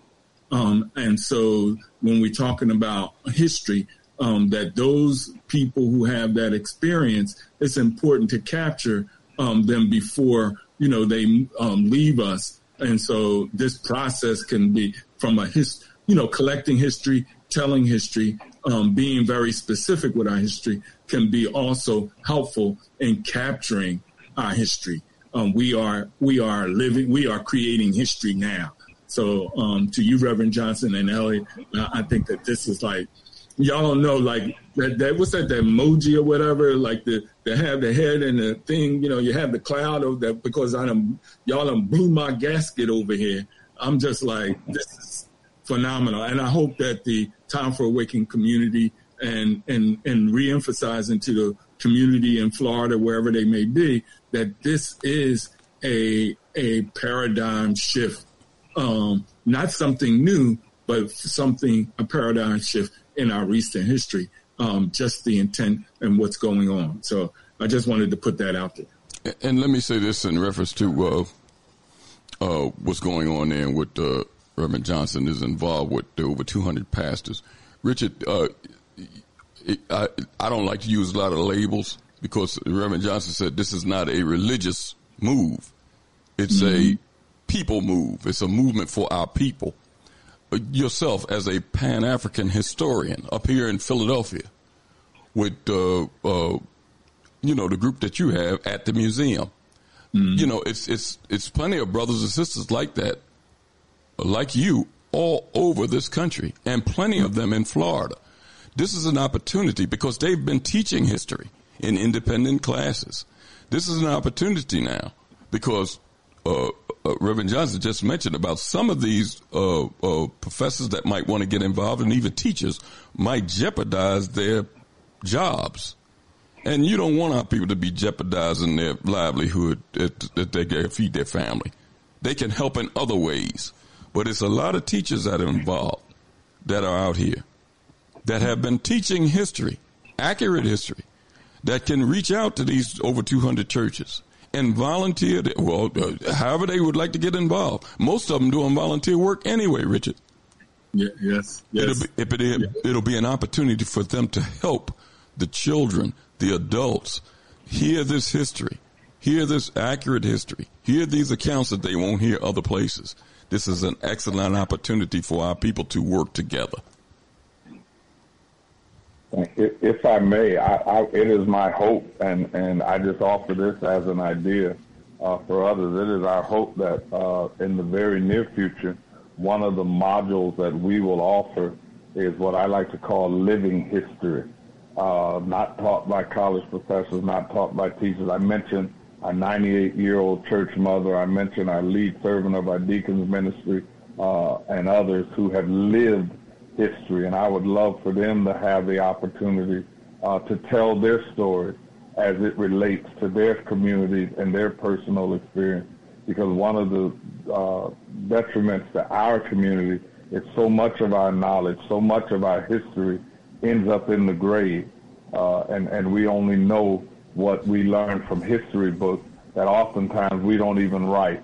Uh, and so I would love for uh, that opportunity to be presented uh, on on. We're going to do it at, at, the Friendship Church, but I think that would be a great idea for all of our churches, and even something you just said, Brother Elliott, uh, with Brother Richard's background and others. If he's and if he's amiable to it, uh, if he's teaching a lesson on something and he's recorded it, uh, we can, with technology, we can broadcast that lesson as our lesson, and others around the country uh, can share these things to maximize our exposure and our resources, so we can get, to quote others, the truth, the whole truth, and the and nothing but the truth uh, from other people. You don't have to take our word for it, because we're not the first and last voice on history. Others are teaching history as well, and if we can bring all of that knowledge together, oh my goodness, what a blessing it would be uh, to our people and our communities. I'm, I'm going to send you the Black Docents uh, um, Black Docents uh, website, Black Docent Collective website, and we're we're we're young too, and and with the same intent um, to where you know we're creating these and as individuals who are doing specific narr- historical narratives, and and that we're and it's good that you said this is the living history, being able to have historical narratives from different parts of the country that and utilizing this platform, you know, whether it's Zoom or or or others, to be able to share. Um, um, again, I think Dr. Uh, Carter Woodson and and and John Henrik Clarke and and others who were pioneers in doing that work. Um, you know, uh, Elliott pulling together the historical narrative. They they didn't they weren't a part of a university. They they thought that, it was important. Arthur Schomburg collecting, and I know in Florida they have people who are bibliophiles. This this can be that renaissance. Yes, centered around us for the future, the next generation to at least be aware of. Compared to, in some cases, people are saying they didn't speak about it. We didn't know that, and the people are living right with them. Um, um, so that's why I'm so excited, um, Reverend Johnson. Yes, sir. I'm let's, excited just listening to you. Let's go to uh, 414. It looks like uh, Brother Oshi from African Perspectives is joining. Is this is this who that is? Good evening. Yes, it is. Good evening. Oh. Good evening, Brother Elliott. And, and, good evening, Brother Richard. How y'all doing? How are you, sir? I'm doing well. Listen, this is this is great. When I uh, read about it uh, on, on my email, who your guest was going to be, I was very uh, happy to hear because we need history and we need the churches to be opened up for history lessons and not just the churches, but centers and so forth. We need to teach our history when the attack on our history has come down from this country because they don't want us to teach. They don't. They don't even want us to teach it, let alone they don't want it being taught. But we must do it. In fact, I don't know if any of you seen what the conservatives are pushing, the uh, Prager University or Prager U uh, uh, vignettes. They're um, animated. Have you seen them? No, no, I can't say that. I have. Uh-uh. No. Yeah. Uh, okay, I can I can try to send them to you, but just like there was there was one venue, but with they're they're, they're these two little kids, and they go back in time. They talk about a situation that is happening to with them or with or they viewed or something like that. And they go back in time and they go to various historical figures, like they went to Dr. King and Frederick Douglass and Mary McLeod Bethune and so forth. And, and, and they even went to um, Christopher Columbus, who said, uh, being a slave is better than being killed. You know, and, and but all these vignettes, of course, are conservative leaning and they're very siding with the what the Europeans. They kind of like, you know, they don't make it too hard on them about how evil and all the things they have done. And, and to me, uh, that's a distortion. And also, too, just like Brother Marcus, who said, we need to make sure that we're learning our history from its inception, as opposed to picking it up in 1619 or picking it up with uh, the end of our captivity or end of our enslavement. You know, our history is vitally important, you know, to, to, for our development, for our confidence, for our ability to come together to close ranks and pull resources and do for ourselves. You know, that's why I, I, I applaud this effort. Hey, listen, thank you for your contribution, brother. All right. I will I hope you get a chance to listen to my program tomorrow. I'll be talking about 9/11, the inside job that it is. You know, and, especially that, some things that have come to light the last few years. You know, and that's that, that's uh, 11 to one Mondays, Wednesdays, and Fridays. 11, thank you. All right, brother. Peace. Talk to you soon. Uh, let's go to um, they just jumped on. Let's go to 662. 662.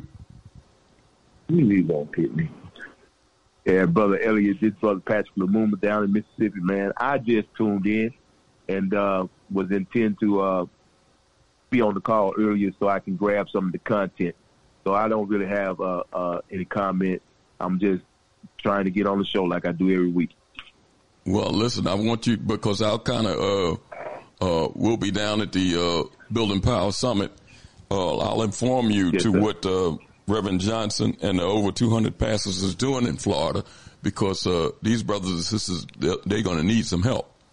It's it's educators yes, that have sir. volunteered to help the over 200 churches, but they're going to need some help from all of our people. In fact, these things should be t- started not just in Florida, all over and up in Philadelphia. We got plenty of churches that need this these things instituted in their places of worship. So we'll, we'll I'll, I'll inform you.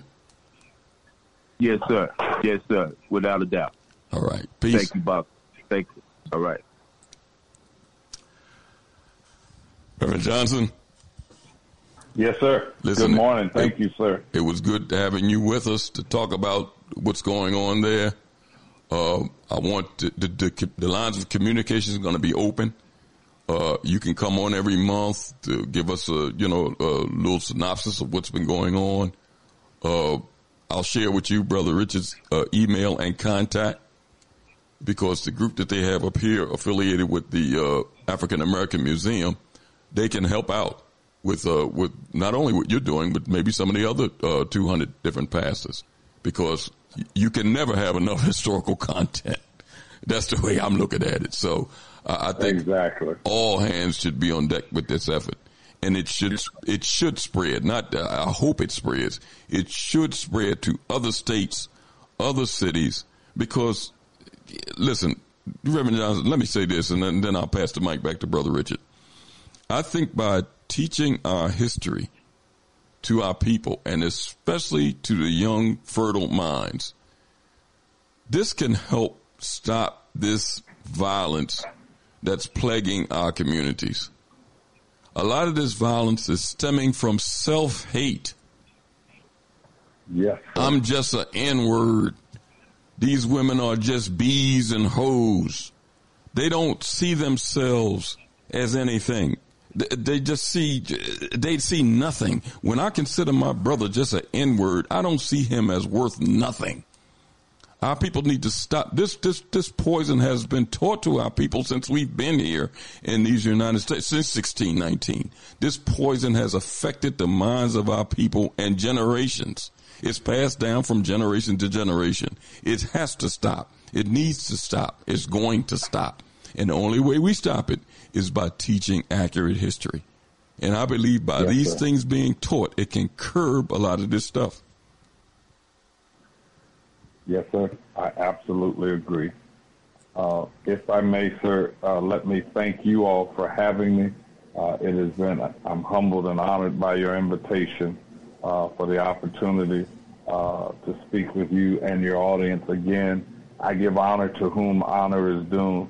Uh, is due. I thank God for every pastor and church in Florida who are doing the same thing that we are doing they are not, they did not have this opportunity I have. So I want to honor them and not take anything from their effort and from what they're doing. We are all in this together, uh, and I am praying for their success uh, because when one of us is blessed, all of us is blessed. I'm praying uh, for you and uh, Brother uh, Richard that the Lord will continue to allow you to be a voice uh, for those who need a voice and may not be able to speak for themselves. I'm praying uh, for, I'm even praying for our leaders uh, who, out of whatever, whether it be arrogant or ignorant, who think what they are doing is okay. Uh, that's a part of history where so many have thought that they were doing the right thing, but history in and of itself will prove uh, who is right uh, uh, in the end. Thank you to the audience for putting up with us uh, and allowing us to serve you tonight. Thank you to the Friendship Church uh, for allowing me to serve you. I hope I have represented you well. God bless you, my brothers. God keep you. And for all of those who are listening, uh, if you would like to uh, partake in our uh, Black History class, you can reach out to us through our email address. Am I able to do that? Oh, yeah. uh, brother Richard or brother Elliott. I was about to I give that information. Yeah, I was about to ask you to do it. Okay. If if you would, uh, you can reach out to us simply by sending an email saying you would like the uh, the the Zoom link at FMBC Fort Pierce. That's FMBC as in Friendship Missionary Baptist Church. FMBC Fort F O R T Pierce P I E R C E at gmail.com. FMBC Fort Pierce at gmail.com. Our Black History classes convene at about 5.50, 5.55 each night. The class starts at 6 p.m. Please, uh, those of you who would uh, pray for us, uh, pray for all of the churches, all of the classes, pray for us as a people, pray for us as a nation. Our prayer, our prayer, and, and no one else's. And I uh, apologize if this might offend. And I often pray, God bless America, uh, because this is where we are. But I also pray, God forgive America uh, for the things that we continue to do uh, to hurt, especially those that look like us. God bless you all, and thank you. And Lord willing, we look forward to sharing with you in the days and times ahead. Good morning. Oh, let me say, I know many of you have heard me say good morning, good morning, and I know it's nine o'clock at night. It is intentional. I am well aware. I mean, somebody was thinking about it. Uh, I am well aware of what time it is. Good morning is an expression at the Friendship Church uh, that we initiated. It's based on David's word in the latter part, latter part of Psalm 30, uh, the latter part of verse 5. David says, Weeping may endure for a night, but joy comes in the morning. Weeping may endure for a night, but joy comes in the morning. So when we say good morning at whatever time of day or night, those who know me know that you can call me any time of day or night, and I am always going to answer the phone, good morning. Uh, you can text, if I text you, the very first two words of my very first text, no matter what time of day or night it is, is always going to be good morning. And I say that because of what David said, weeping may endure for a night, but joy comes in the morning. I'm reminding myself that no matter how long the night may seem, my joy is either here or it's on the way. But I'm also prophesizing or speaking it into the life of those I am addressing, that no matter how long the night may seem, your morning is either here or it's on the way. And so I am reminding all of us, those who look like us, those who don't look like us, those who suffer as we have suffered, good morning, because it's been a long night of weeping. But our morning is either here or it's on the way. So again, I say to you, my brother Richard, you, my brother Elliot, to all of the audience, good morning, good morning, and good morning. God bless you. Uh, Reverend Johnson, before you go, I, I was kind of remiss. Yes, when, when is the because I've seen in the published report that some of the churches are instituting classes on the Wednesday Bible study night. When is your classes again? My our classes, our Black History classes, are Wednesday evening. Our Okay. Bible study is on uh, is on Monday night. Okay, this, so this the- is separate from our Bible study class. Okay, so this it's when- is, I believe, a an accredited, qualified course. Okay. Uh, it's not a, a faith-based course. It's a historical course based on facts. So it's Wed- Wednesdays Wednesday. at six p.m. Good. Okay. All right. And uh, and uh, All right. And Richard, any, any closing thing you wanted to say uh, before we? Uh, I- I'm just um, looking forward to be, you know, as supportive as we can, I can, um, and what what you're doing there in Florida. Oh, and um, is, if there's other, and if it's okay with you, Elliott, um, if there's other um, pastors that would like, because I know you're in different areas, you have different um, contexts of, you know, the community that you that would like to share, um, and from you know um, what they're doing specifically, how they're doing it. Um, please. If I'm not out of line, Elliott, please let you know Elliott know, let them know to let Elliott know, and we can have this kind of conversation with them. And I think it would be helpful.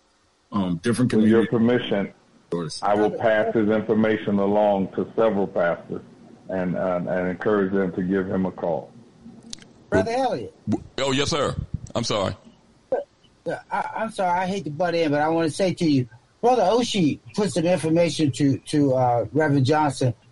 I sent a sample here in the chat, and I will hope you will send these links to him because what Brother Oshi was talking about uh, actually, what part of what Florida is doing started about uh, two years ago, and the part I want to make is the pastor. I'm glad to see he's doing this because literally I heard in Twitter Spaces some people in Florida because I do reparations work talking about the need for the churches to do this. And ironically, this was just last night, and they were saying nobody's doing it.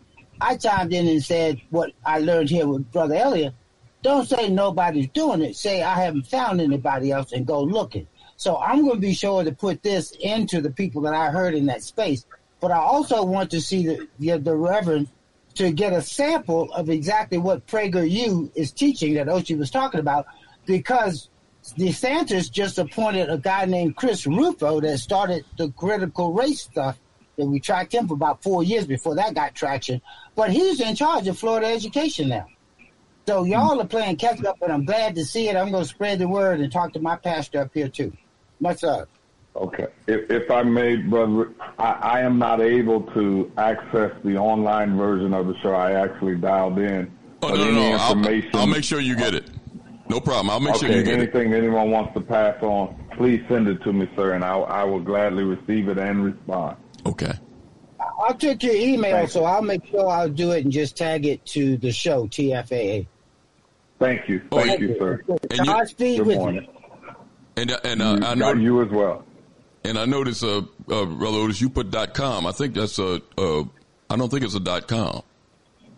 Uh, it, before you leave, uh, uh, uh, Reverend Johnson, say that email again. It's FMBC Fort Pierce, F O R T B I E R C E at gmail.com. Yeah, okay. FMBC Fort Pierce at gmail.com. Okay, good. You got that, Brother Odin? Yeah. Yeah, I think he, he got it. Pastor Johnson, we'll be in touch, sir. Thank you. Thank you, sir. Good morning and God bless you. All right. Same. mm-hmm. Richard? Yes, yes. I'm inspired. I'm inspired, Elliott. Yeah, well, th- this is, uh, I, listen, that, what, what, can you say? This, all I can say is what the brothers and sisters is doing down there in Florida has to spread to other areas. Mm. And there's no reason why it shouldn't. And, and you notice what he said, Richard, that it's not about a religious thing. It's about rallying around our people because we need the help of one another. So it shouldn't be when I made that suggestion about other people getting involved, uh, uh, uh, uh, mosque. Uh, I mentioned about the different Pan African teachers that's already teaching this history he mentioned that they they love content. He talked about uh, you know some of the docents group that you're dealing with sending content. You got over 200 churches down there that are involved, and I'm quite sure if the media put out is 200, it's probably 400, Richard. Mm. And they need content. And some of these said, listen, you don't want to. Some of these uh, professors and all this on these university campuses, and even teachers in school, you don't want them jeopardizing their job and their family's livelihood. I, I wouldn't want that. If they want to contribute, they can contribute other ways. Maybe sending a lesson plan at, that somebody else can teach for them. You know what I'm saying? Without them doing it themselves.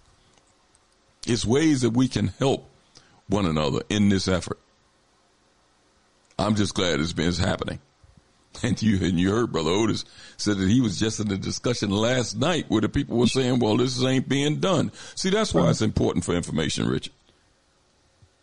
Just on our small scale, when we when we see these things and try to showcase what people are doing is key, as far as I'm concerned. Brother Elliott. Yes, sir. I came into that conversation last night after listening to some people I've been working with and they kept saying that nobody. And I told, you know, I, I push up your show. I said, look, I'm not going to take credit for this, but I listened to a brother for the last six or seven years, co-host, and more people should do it. Uh, he always said, I get tired of hearing my people hollering nobody doing it. You do it or start looking for somebody to do it. That's one of the first lessons I actually learned from you when I first started listening. That's why I love this program, brother. It's about uplifting and, and sharing knowledge. Regardless of your religious proclivities, get to the root of it. What we gonna do for us. That's why I love this program, man. Thank you for your contribution, sir. Yes, yes. Uh, listen, before we leave, let me let me uh, let me play this because we're coming down to the eleventh hour, Richard. Uh, Thursday, uh, we kind of leave out of here, but let me let me do this. It's coming.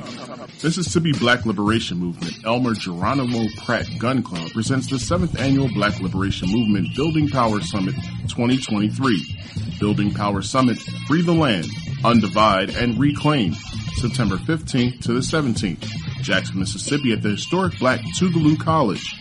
Portions of the conference to be aired on Time for an Awakening Media, Black Talk Radio Network calling all serious black power organizations, revolutionaries, organizers to attend this divine experience.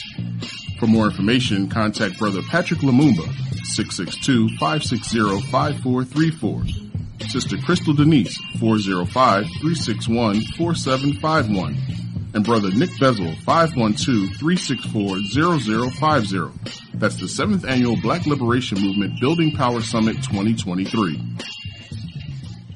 Time for an Awakening is a proud part of the Black Talk Radio Network, the number one independent black digital and podcasting platform.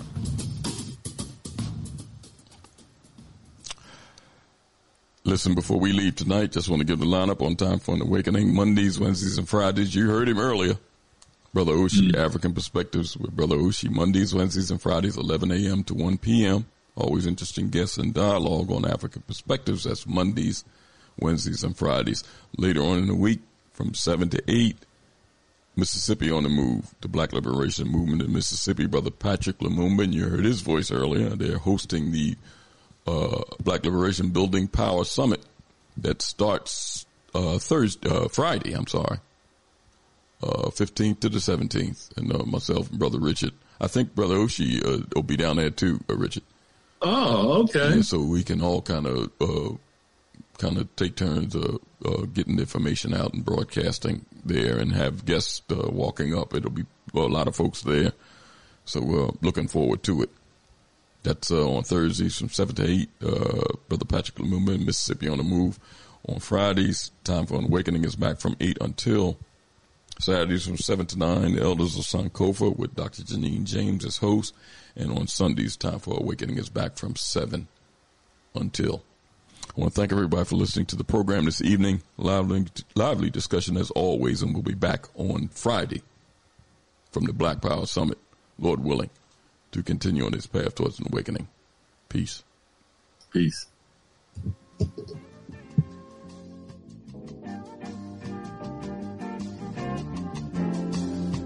Driving through the country on a lazy afternoon,